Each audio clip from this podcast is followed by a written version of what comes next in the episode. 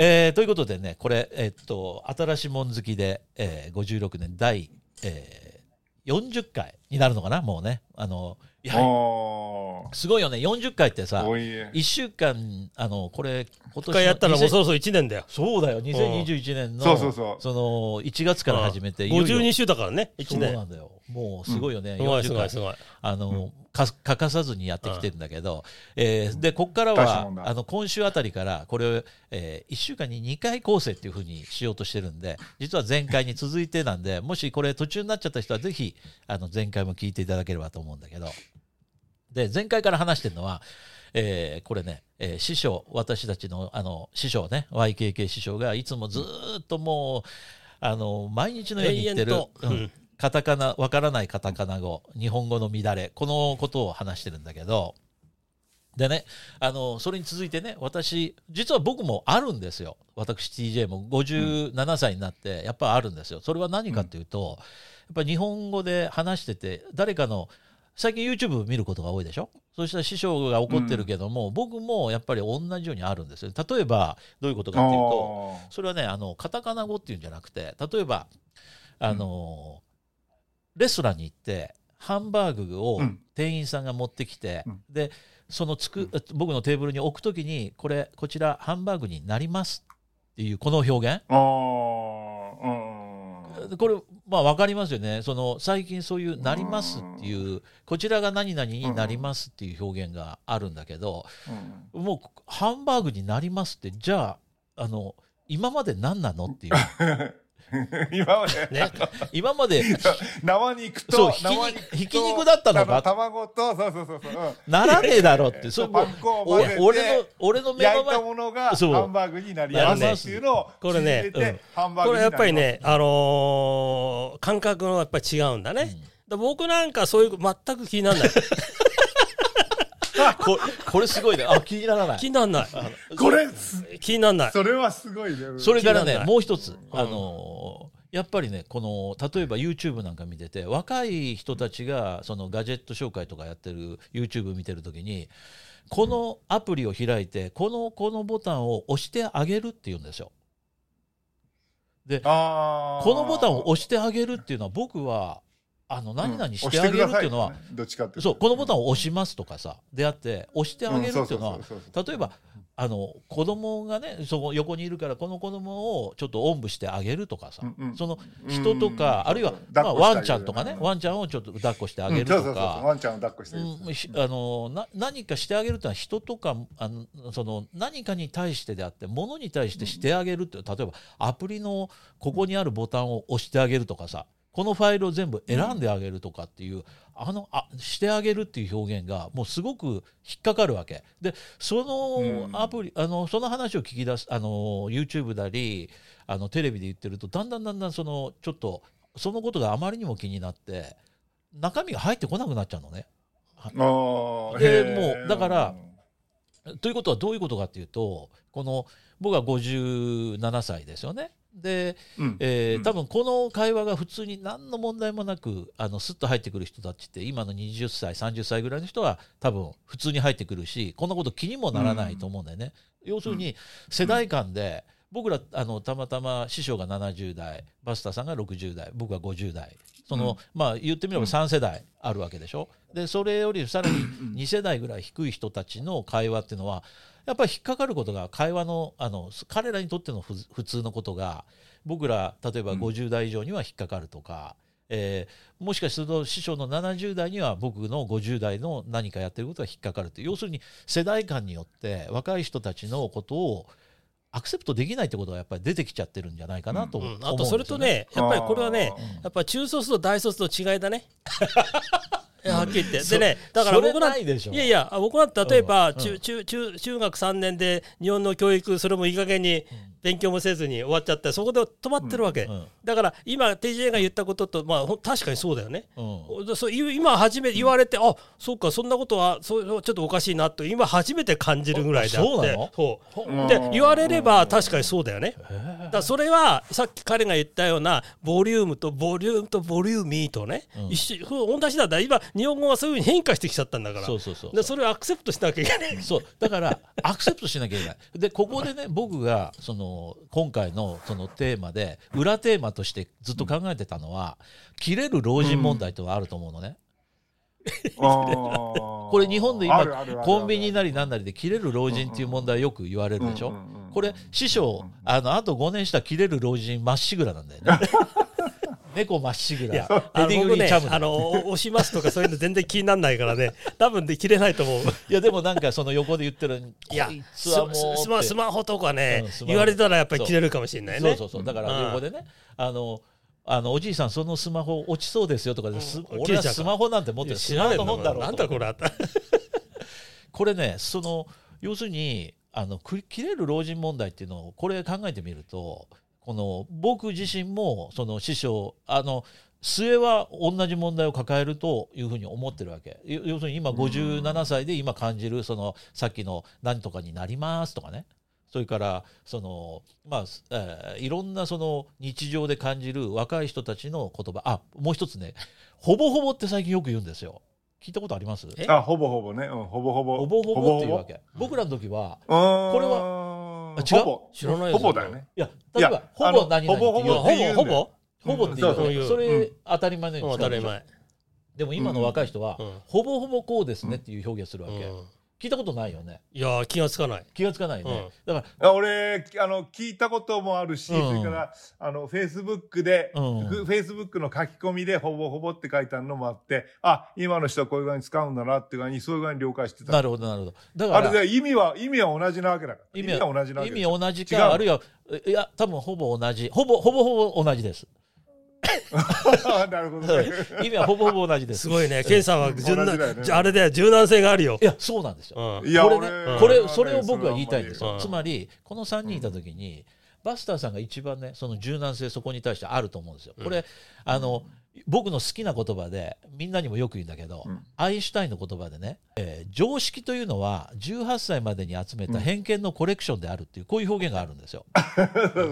よく聞くねそれ、うん、僕よく言うでしょアインシュタインのね、うん。うんこれそよく言う。なんでよく言うかっていうと自分自身への戒めもあるんだけど僕すぐ常識とか当たり前だろうっていう表現を使っちゃうんですよ人にもね。でそれって単なる自分の思い込みなわけ。で、うん。70歳の人が持つ常識と20歳の人が持つ常識ってやっぱり違うと思うんですよね。当たり前だけども。いやもう全然違う全言葉は変化するしその変化してる言葉を俺と違うからって言って怒ってたらそれはもう切れる老人まっしぐらになっちゃうわけ。俺も含めてですよ。これ自戒を込めて言ってるんですよ。ね。だからうんそのいつも YouTube の若い人の YouTube 聞いててそうこのちょっと来るんですよ。なんかこのああもうちょっとうん違うよって思っちゃいながら聞くか もうそのままあままりにもひどいで消しちゃう時あるのでそれは中身が入ってこないから。っっていうことは俺は20年後にはもう師匠まっしぐらだと思ってるわけ。でやっぱりほら最近のやっぱりこう流行り言葉かどうか知らないけど「なんなん何々させてもらいます」とかそうそうそう。あるじゃないですか。あるあるある。それもそうだ、ねこれ何でもかんでも例えばこの仕事私は喜んでさせていただきますとか普通にこの仕事を喜んでしますっていいんじゃないのと。まだそれはまだマシなの、それもそうだけど例えば自己紹介するときに私 IT の仕事をさせていただいてます、うんこういうそうそう表現するわけ。今みんなそうだよ。みんなそうだよねでこれね一旦いやそういうそれはへりくだり語じゃないの？いやそうじゃそうそうなんだけどじその謙譲語だと思うんだけどもダブル敬語でしょこれ。いやそのそういうことだけじゃなくてね、うん。別にさせていただいてますってここにいる誰にさせていただいてるわけでもないわけですよ。そうそうそう。別にそこまでへりくだる必要なくて、IT の仕事をしておりますで、うん。ない。よね十分でしょ、うん。その単に普通に丁寧語でいいし、IT の仕事やってるよって言うんだったらこれはちょっと無礼な感じがあるけど、IT の仕事をしています、あの自己紹介するときに、うんそれそこうん今は IT の仕事をさせていただいてますってこれ言うわけね。これ問題はあの丁寧語とか謙譲語とかそういうのが一回それが常識になっちゃうとそこに間違ってようがあってようがそこに突き進んでいっちゃうわけ。今そう言わないとなんか失礼な感じを与えるちゃうんだよ。そうなっちゃってんだよね社会が。社会がそこに、うんまあその一旦そこが常識になっちゃうとそ今度あのさっき言ったような逆で IT の仕事をやってますって言ったら、あこの人丁寧じゃないなって思われちゃう。こいつ傲慢じゃねえかと言うだな そうそうむしろ傲慢になるわけ。マジ？うん。いやそうだと思う。だからみんなでさせてもらってますとかそうなっちゃうと思うんだよ。そうなの、ええー、だと思うよ、うん。だと思うよ。そのそれが常識化してしまうそのそういうあそっち側に圧力がかかっちゃうんだと思うよ。うん。うん。いやすごくそれ聞いててね。全然その会話。抵抗あるよね。抵抗あるよね。あるあるある。僕もすごいある。会すげえある。会話してる時に全然そんなの気にしたことなかった。その、いや、言われてると思うけども、僕はそれ、僕は、あの、あの、データセンター経営してますっていう形で言うけど、相手の人が、あのさせてもらってますってや言わないと。あのうんさせていただ、させていただく、そんなこと言わないの。絶対言わないけど、相手の人が、その、あ、させてもらってますって言ったら、ああ、そう、俺のおかげだなぐらい思ってるよね。いやそう。それね。そこをだからバスターさんはあのそのフレキシブルにかけた我々3人の中で一番一番だよ。フレキシブルだとはうん思うんですよね、だから簡単にその吸収できちゃうんだと思うけど僕らみたいに何にでも引っかかっちゃう そのダメな人間？いや、だって、うんいや、そのね、昔のことを思い出せばよ。うんだって TJ と僕と一緒に働いた時に、うん一番文句言ってたのは、TJ が一番僕に文句言ったの。なんでこの人たち9時に、9時から始まるっていうのに9時に来ないんですかって。だから9時15分に来て9時始まりなのになんで9時15分なんですかって時に僕は、いや、もうこれ9時半始まりって考えたらいいじゃんって言ったのを覚え、思い出してもらいたいんだけど、もうそういう具合にもう自分からこう、なんていうのかな、こう、あの、基準下げたり上げたりし、あの、その整えたりして、この、なんていうのかな、その最適化っていうのを測っていかないと、なかなか海外で、特に中国なんかね、香港なんかまだいいんだけど、中国とかフィリピン、今住んでるフィリピンなんていうの、さらに、あの、違うわけですよ。そうだねあの、うん。だから、そういうのは、その、まあ、通じりゃいいっていう、あまあ、分かりゃいいか、俺が分かればいいかなっていそう感じにはなっちゃう。だからあの切れる老人問題を解決する方法っていうのは、その、えーうん。多様化する社会とか多様化する人のうん。その考え方、発言、まあ、今多様化っていうのを、うん。なんて言うんだっけ？最近流行りの言葉で。えっと、これがまた言葉が出て、多様化ってよく言うじゃん。あのあの思い出した、思い出したっていうか、今ググって調べた、ダイバーシティっていう。うん、こういう表現するわけ、あダイバーシティ。お台場な。お台場ね。おお台場お台場じゃなかった。何？大打診ダイバーシティ。英語ね、ダイバーシティ。うん。ダイバーシティ。その要するに多様化するっていう、その、あの、いろんな人間がいるんだって、例えば、あの、うん。健常者のオリンピックであって、あの、うん。えーパラリンピックっていうのが存在するようにね。いろんなもう人間っていうのは、そのえー例えばそのマイノリティの人もいてああの例えばヒスパニックがいて、えー黒人がいてアジア人がいて日本人がいてっていろんな人たちはいるとかねそういうそのそれぞれのその多様化社会って多様化して僕ら昔は日本人としか会わなかったわけだけど今はうん。外国人の人と日常的そのもう小さいうちからこう会うようなし社会に日本もなってきつつあるでしょ？うんうんその時にやっぱりその人たちの常識と僕らの常識は当然だけども違うわけだよね。そこで、いや、そのまあ、うその人たちをアクセプトできていればあの僕らは何もその苛立つことはないわけだよね。そうそうそう。うん、だからそそうそういうことを経験してこのまま師匠なんてまさに15歳からその多様化のど真ん中にいると思うから。多様そうそうそうそう。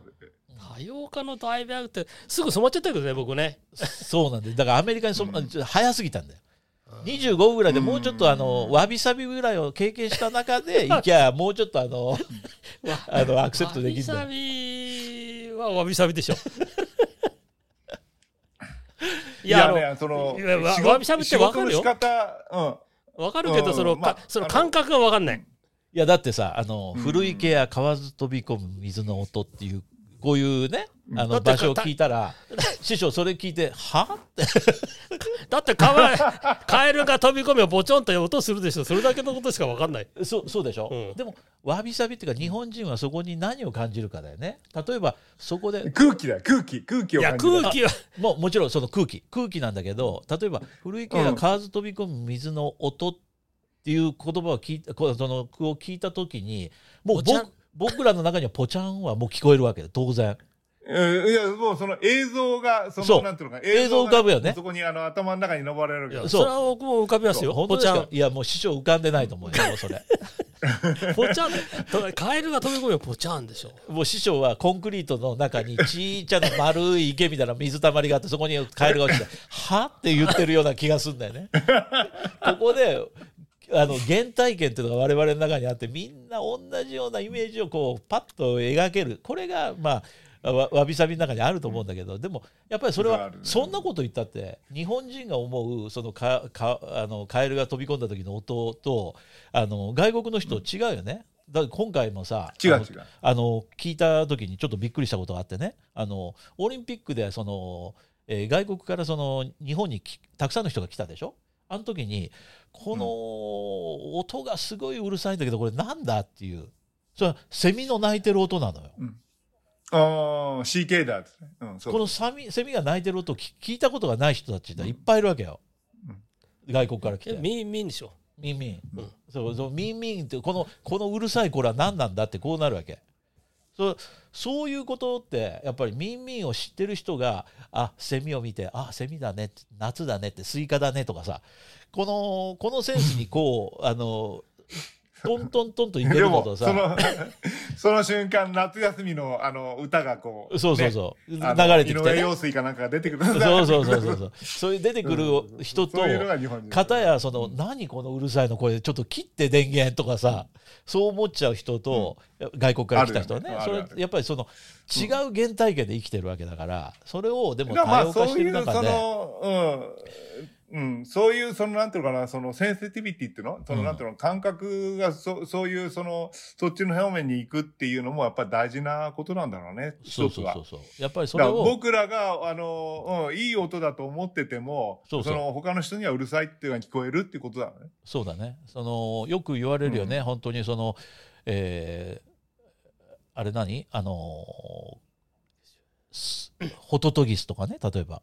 方法結局とかねそれからあのつくつく帽子もそうだしそれからあのあの、スズムシの鳴く音？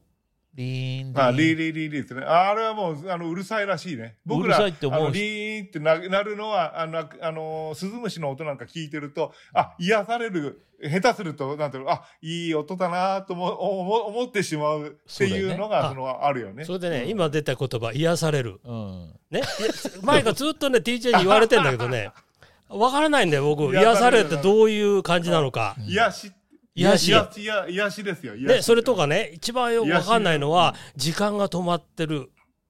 ねこうなんかね時間が止まってるようなとかそういう表現がわかんないの僕にはピンとこないの昔よの漫画見てるとね、漫画見てると、時間よ、止まれって言うと、パッてみんな止まってる一人だけ動けるっていう漫それ画があった。は。そうそうそうそういう意味じゃないでしょ。ね日本日本で使われるっていうのはね。だけどその感覚そうそう意味はわかるよ。言おうと言われんとしたことのね。ただその感覚的にそれ理解できない。うん。でできないんだよね。できない。うん。でもさやっぱりその僕ら普通、まあ、日本人同士でつつあの話してたらやっぱり例えばその温泉ねあの、ひえーに行ってさ、そのみんなでその温泉宿に泊まる時にあのその水が流れる音がしてもうあのー毎日のその忙しい都会の喧騒から逃れてその田舎の、えー宿に入ってで、えーそうそうこっちは何にも知らなくてもその料理がパッと出てきて、ゆっくり食ってそれでじゃあ温泉でも行くかっつって行ってぼーっとしてる時間っていうのはいい時間がゆっくり流れるねとこういう話だよね。これもうまあなりますわかるよね。で、その時にまず言うのは、いや時間がゆっくり流れるっていいねぐらいのことをこう言言って、お互いわかるわけね。ところが俺が師匠に時間がゆっくり流れてますねって言ったら、どういう意味だって。時間1分は1分だって。うん 1秒は1秒だって、こうやってあのー小言が出てくるわけよ。あのさ、しあの、12月31日でね、うんあの、何、僕らテレビっ子だからテレビ見てるわけですよ、日本に行った時はね。で、12月31日は、あの、除夜の鐘がゴワーンって鳴るんですけど。昔はね今ならないみそたいだよの時に、昔はね、今、今はな、な、な、あの、なんかやっちゃいけないらしいんだけど、その、その、行く年来る年っていう番組があって、どこのチャンネルつけても同じ、あの、画像が流れてて、で、あの、その、みんながその、なんていうの、あの、除夜の鐘を待つって、テレビの前で待つわけですよね。で、その時に、あの、藤本博っていう人がこう、あの、ゲストを呼んで話をするんですけど、そのゲストさんが、なんか知らないけど、声が、あの、詰まっちゃって、話ができなくなっちゃったんです。それで、ずーっと話す部分の1分30秒がずーっと無音で、1分30秒か 30, 30秒ぐらいがずーっと無音で流れてた。で、その時藤、あの、藤本さんが、なんて言ったかったら、静かだねって言うわけですよ。で、この、これは、その、未だに、どっかググれば出てくると思うけど、その話ちょっと今急に思い出したんだけど、それを、その、な、何十秒間っていう無音をみんなが共有してたっていうのが日本だと俺は思うんだ。なるほど。だから、これアメリカだったら放送事故でしょ。だって1分いや、それ日本でも放送事故だね。うん放送事故だけども、それはそれでまあ事故だけど、それは、あのーそういう側にままとめたわけですよね。うん。なるほどね。だからそういう、そういう空気感は多分日本にはあるっていう感じはする。うんあとねうん最近、あのまあ、私の友人のね85歳ぐらいのおじいちゃんがいるんだけど、うんえー日本好きなんですよ。でもう日本にいつも行ってて変なに変な日本語を、をしゃけなら喋るわけ。でそのあのねなんかその中に「おもてなしおもてなし」って盛んに言うんですよ。でおもてなしっていうのはこの意味分かってんのかなと思うぐらいにおもてなしってよく言うわけ。でおもてなしっていうのはどういう意味だって僕に聞くわけですよ。うんね、うんでおもてなしそうだな騎手エアスって言ってあげたら すぐ分かった。どう、分かったってないよ。それは、そういう意味でしょ大体。いや、違う違う違う僕にはそう思う。そそそれは会話を、会話を終わらせるための、うん。いやいやだそうじゃない。だってその通りでしょ。おもてなしって。違うの？そのあのオリンピックのあの招致するときにあの滝川クリステルさんが言ったでしょ。おもてなし。そうそうその時のおもてなしっていうのはそういう意味ではありません。いだって基本的にはそうそういうことをすることがおもてなしでしょ。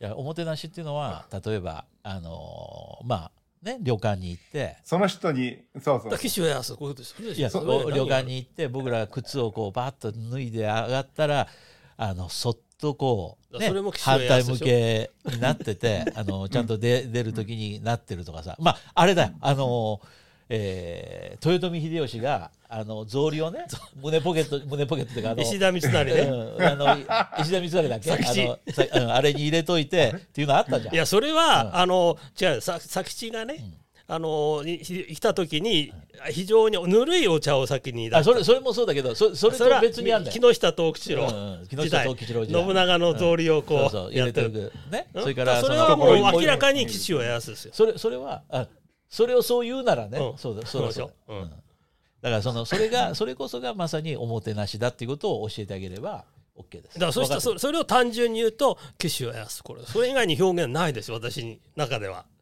それでも それをそうそれしかないって言ったらそのちょっとあの問題あるあるね。まあそれ話として面白くするはあるけど。うん。確かにね、その日本語っていうのはちょっと複雑だよね。日本っていう国がちょっと複雑なんだと思うね。うん。あとね面白いのはねあの、うん。最近でよ言われる言葉がねおあのお任せ。お任せ料理。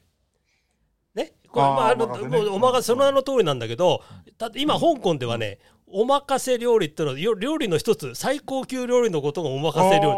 こういうふうになってますよ。だからシェフ、ねシェフスリコメンデそうーションシェフスリコメンデーションね。これがお任せの本当のお任せなんだけど今はどこへロイさん行ってもうちはお任せしかありませんとかね日本料理ってね。これお任せです。お任せ。そうおお宅お任せありますかとかね。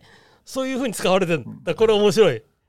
おー。なるほどね。いやだからそれはあのオバマ大統領がそのすき家橋二郎行った時にあのすき家橋二郎にはお任せでそのしかない。決まったしもあれしかないっていうそれがこう伝わっていってしまあだってそうだと思うけどね、うん。だから今はお宅あの電話してねあの言ってたあのお宅にお任せありますか？ってこういう聞き方をよくお客さんにされるっていうの。まあそれはちょっとその日本人的にはおかしい。だから俺もやっぱり日本語がおかしくこう変化して伝わっちゃったってこういう一つその例でね。れはもう OK として僕らあの受けなきゃいけないの受け止めればいいわけようんそれだけのことなんだ。うんだそれ、でもそれに、うん僕らはちょっとあカチンときて、なんだこいつはおかしなこと言うな、こういうふうに取っちゃうわけ。うんだからこれがやっぱり年寄りのそう悪いところ。それがそれそれが行き着くところがその切れる老人問題なんだよ。だから俺たちは何しなきゃいけないかって言ったらそのいろんな表現が変わっていくってことをそのそれは単に俺の常識とは違う。でも若い人の常識だと思ってそこにあのそれをこう自分の体の中に取り込んでいくしかないと思うんだよね。そうやれば、うん。あの私や師匠のように偏偏屈って言われなくてバスターさんのようにあのあの 柔頭が柔軟柔軟で度量が広いっていうね、うん。そういうことだと思うよ。まあ、あんまり、すべてのことに対して気にしてないっていうことだけいやまあね一つね。僕らあの例えばあの 10, 10代の頃ね。アメリカでそのアルバイトやってたわけ、で例えばあうん。あのバスボーイとかね。要するに低一番底辺のアルバイトやってて、ほんで、うん。でそうにやっぱ他に日本人の当時留学なんだか知らないけど2 5 6歳僕より例えば10ぐらい10近く上の方が同じような仕事をしてるわけ。だから僕なんかもうほほとほぼアメリカ人になっちゃってるから。で普通に日本語でもタメ口聞いちゃうわけ。うん。そうすると怒り出すのよ。怒っちゃう。怒る人。同じ仕事やってんだよ。別に何なんのと。当時は僕は思ってただそれからねもう50年何年も経って今度は僕がその立場になるわけ。だかうんら僕が例えば、あのまずっと若い人人にタメ口聞かれたらもう腹立つわけよ。だからこれあ今はそういうふうになってるわけだ。うん。だからのアメリカ50年経ったら、同じことをやってるわけよ。うんだから人間ってあんまり進歩がない、その一つの例だよね。あでもそれは師匠が今俺が若いやつにタメ口聞かれても何とも思わないよって言うんだったらそのなんかああなるほどねだけどいやだったらそれ俺腹立つんだよって言われると ちょっと。いや別にいや知ってる同士ならいいよ、ね。あのしょっちゅう言ったらもうタメ口聞きもう聞きまくってるわけだから別に気にも何もない。全然見し見も知らずの人全くその面識もない人に何か言われたらやっぱりちょっとおかしく感じますね。やっぱりうん。そのたとえ師匠は海外にいてもうん。アメリカにいたけどもそれなりにちゃんとあの日本の常識を身につけたってそういうことですね。中3までね。いやいやいだからやっぱり一応ほらなるやっぱ。り日本ではほら敬語っていうのがあるでしょ。一番難しい日本語で難しいのは敬語。だから敬語が正しく使えないやつにを相手にすると年寄りって腹が立つんだよ。そうだね。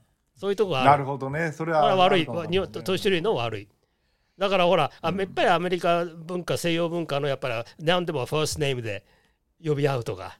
ね？それは正確に言えばやっぱり敬語みたいなのありますよ。存在するけど普通に話すわけには別に年寄りだろうがね？で僕の友達のその孫あたりの僕に対してほらファーストネームで呼んだりするからね。だから別にそれに対して全然抵抗感ないけどなんか変な日本人っておかしいとこはたくさんあるよ。だからそれは日本人がおかしいんじゃなくて日本の文化だからだねね。だからその日本の文化、それも尊重するしアメリカの文化、イギリスの文化、ね、それからそのフィリピンの文化香港の文化を我々そ、僕はそのすさっきの話に戻るけどさバスターさんにその、うん。いや香港っていうのはその朝9時って言っても9時10分に来ても OK な文化なんだよって言われてその僕はいくらカッカカッカ来てそのその文化をその社内で変えようったってそんなもんその文化を変えるよりも自分がそれをアクセプトできるようになる方がよっぽど早いし精神衛生上いいよって僕すごく言われてそれから本当にそのことに対して一切気にならなくなったのね。気にならなくなったっていうかもうそれは乗り越えた。本当に乗り越えた。まあそれは乗り越えられる、うん、それでその言葉で僕は乗り越えることはできたんだけどやっぱり日本人が香港に今来てそのしパッと来てしその自分赴任でね来て社長としてまあ赴任してきてその従業員が5分10分平気で遅れて10分遅れてきたやつがあの焼きそば自分の机に持ってきてそこで広げて食い出したら朝もうはっきり言ってお前もうそのままそこが出口だから帰れって言うよね普通。ああ、なると思う。なるよね日本の常識だったらそうだよね。だよねから、でもね、あの、普通の、その、なんていうのかな、その、ヤムチャの、なんていうの、ヤムチャとか、で天津物とかそういうの持ってくるじゃない、うん会社に。で、会社持ってきて、で、食べてるよね、食べてるよね。みんなね、9時15分ぐらいでね。うん。うん、だからそうそう。9時お前だから遅れてきたことはまだしもそっから朝飯食うってどういう条件だってこう言いたくなるよね 普通の日本人は。でも俺は今はあの俺がそれしてるから。あそうそうそうそうそういうもんだろうね。だから、それあ、朝飯は食べないと体に悪いですよぐらい言われちゃうよね。そうそうそう。だからそこはねやっぱりねうん。ケンさんの偉いところだよ。そうそう。うん。だからそれで僕は本当にケイさんに育ててもらったと思うしあのアクセプトできるようになった人間になれたけど、でもやっぱりいまだにそのさっき言ったそのこれは何々になりますとかねそれ言われるといまだにこうちょっと心の中に引っかかりがあるからこれを早く乗り越えられるようになりたいし師匠にはもうそろそろ乗り越えてくださいよと言いたいわけ。もうのもう無理だね乗り越えあの、でうん。も師匠ね、そのね、言葉尻とかそっちの方はあんまり気にならない。言葉のな、あの、表現の仕方とかそういうのはあんまり気にならないんですけど、この、僕も、あの、非常にいい加減な私ですら、あの、やっぱりこのね、めんどくさそうな対応っていうのには、やっぱり気になっちゃう気になるっていうか、その、余計こう絡みたくなっちゃうようなところは出てくる。あの、なんていうのかな、その、なんていうの、あの、早いとここう、切り、このめんどくさい客だからもう早くもうあっち行けっていう対応されるとちょっと腹立ってくる時はありますよ、僕だって。まあ、だからその、まあ誰しもがそのうん怒り,、怒りのポイントっていうかスイッチっていうのはどっかにあるあから、そうあるとその怒っちゃいけないとまでは言わないけども、その若い世代が違う時に世代が違う人たちのその自分との常識の違いに対してその切れるとか怒るってことをこう減らしていくようにしとかないと日本は特にその敬語社会で日本の僕は一番良くないのは敬語だと思うのね実は。うん。そ敬語が社会の発展を阻害してるとまで僕思ってるわけ。いやその通りうううん、あ普の通に、そうそうそうそう。だってそれをね敬語があるその本当に良くないことって若い人たちがもっともっといい意見を持ってるのに年寄りがそれを否定できてしまうってことになると思うんだよね。うん今日本の閉塞感ってぱり年寄りがその意そ思決定を分かってもないくせに意思決定をしてるっていうその社会の構造自体が問題だしその構造を持ってるのは敬語っていうのは本当に悪い文化だ、うん。今となってはですよ。今となっては悪い文化にその今の世の中社会その世界の流れに対して追いついていけてない理由ってやっぱり敬語とかがあるいはその敬老精神とかそれから、えーそのなんだっけあれ、えーえー終身雇用？ね終身雇用年功序列、年あ功序列。この辺がもうとにかく日本のその社会の閉塞感をこう、え生み出してるよね。うん。だからもうー、生み出しもうね。もう僕らのねあの段階の世代でまだ経済界で一線一部いるけどねもうほとんどいなくなった。でもやだから政治家もねもう年齢制限をぜひしてほしいね。そうすべきだよね。すべき、うん。もう60歳以上はねもううん。ダメ、すべきだね。アウトアウト、そうだ。うん、だからあの選挙もほらに選。挙人が今18歳までこう下げられたでしょ。ね、だから上の非選挙人も当然下げるべきだね、まあ、だからそういう意味で言うと全部ひ広げていってそその非選挙人も下げる。それからあの、うん。選挙権も定年制があってもいいかもしれないね。もう。若い人たちが数が少ないんだから。もうもう65超えたらねもう選挙に行かなくていいもうせん、そう、行かないでいい。行かなくていい。若い人たちの意見投票しちゃをいけない。そういうしちゃいけない取り入れなきゃいけないよね。うん。うん。そうそう。65歳になったら選挙権は返納する。そう返納する。まあねうん。これかなり暴論だと思うけど。ということで、今日はあの最後あいつも通りの暴論になってちょっとあれだけど、まあき今日これでちょうどいいぐらいになったかなと思うんで、うん。え今週からそのあ2回分けてね、あのやりたいと思いますんで、そうしましょう。えーうんそうし、えーこんな感じでよかったですかね？うん。いいですね。うん。はいこれでいいんじゃあのまたねこれの意見あの2回に分けてやることの良かったよとかね良くなかったよとか最後まで聞いたよとかこんなもん聞いてられるかとかいろんなあの そうそう。もっと短くしろって言われたら怖い。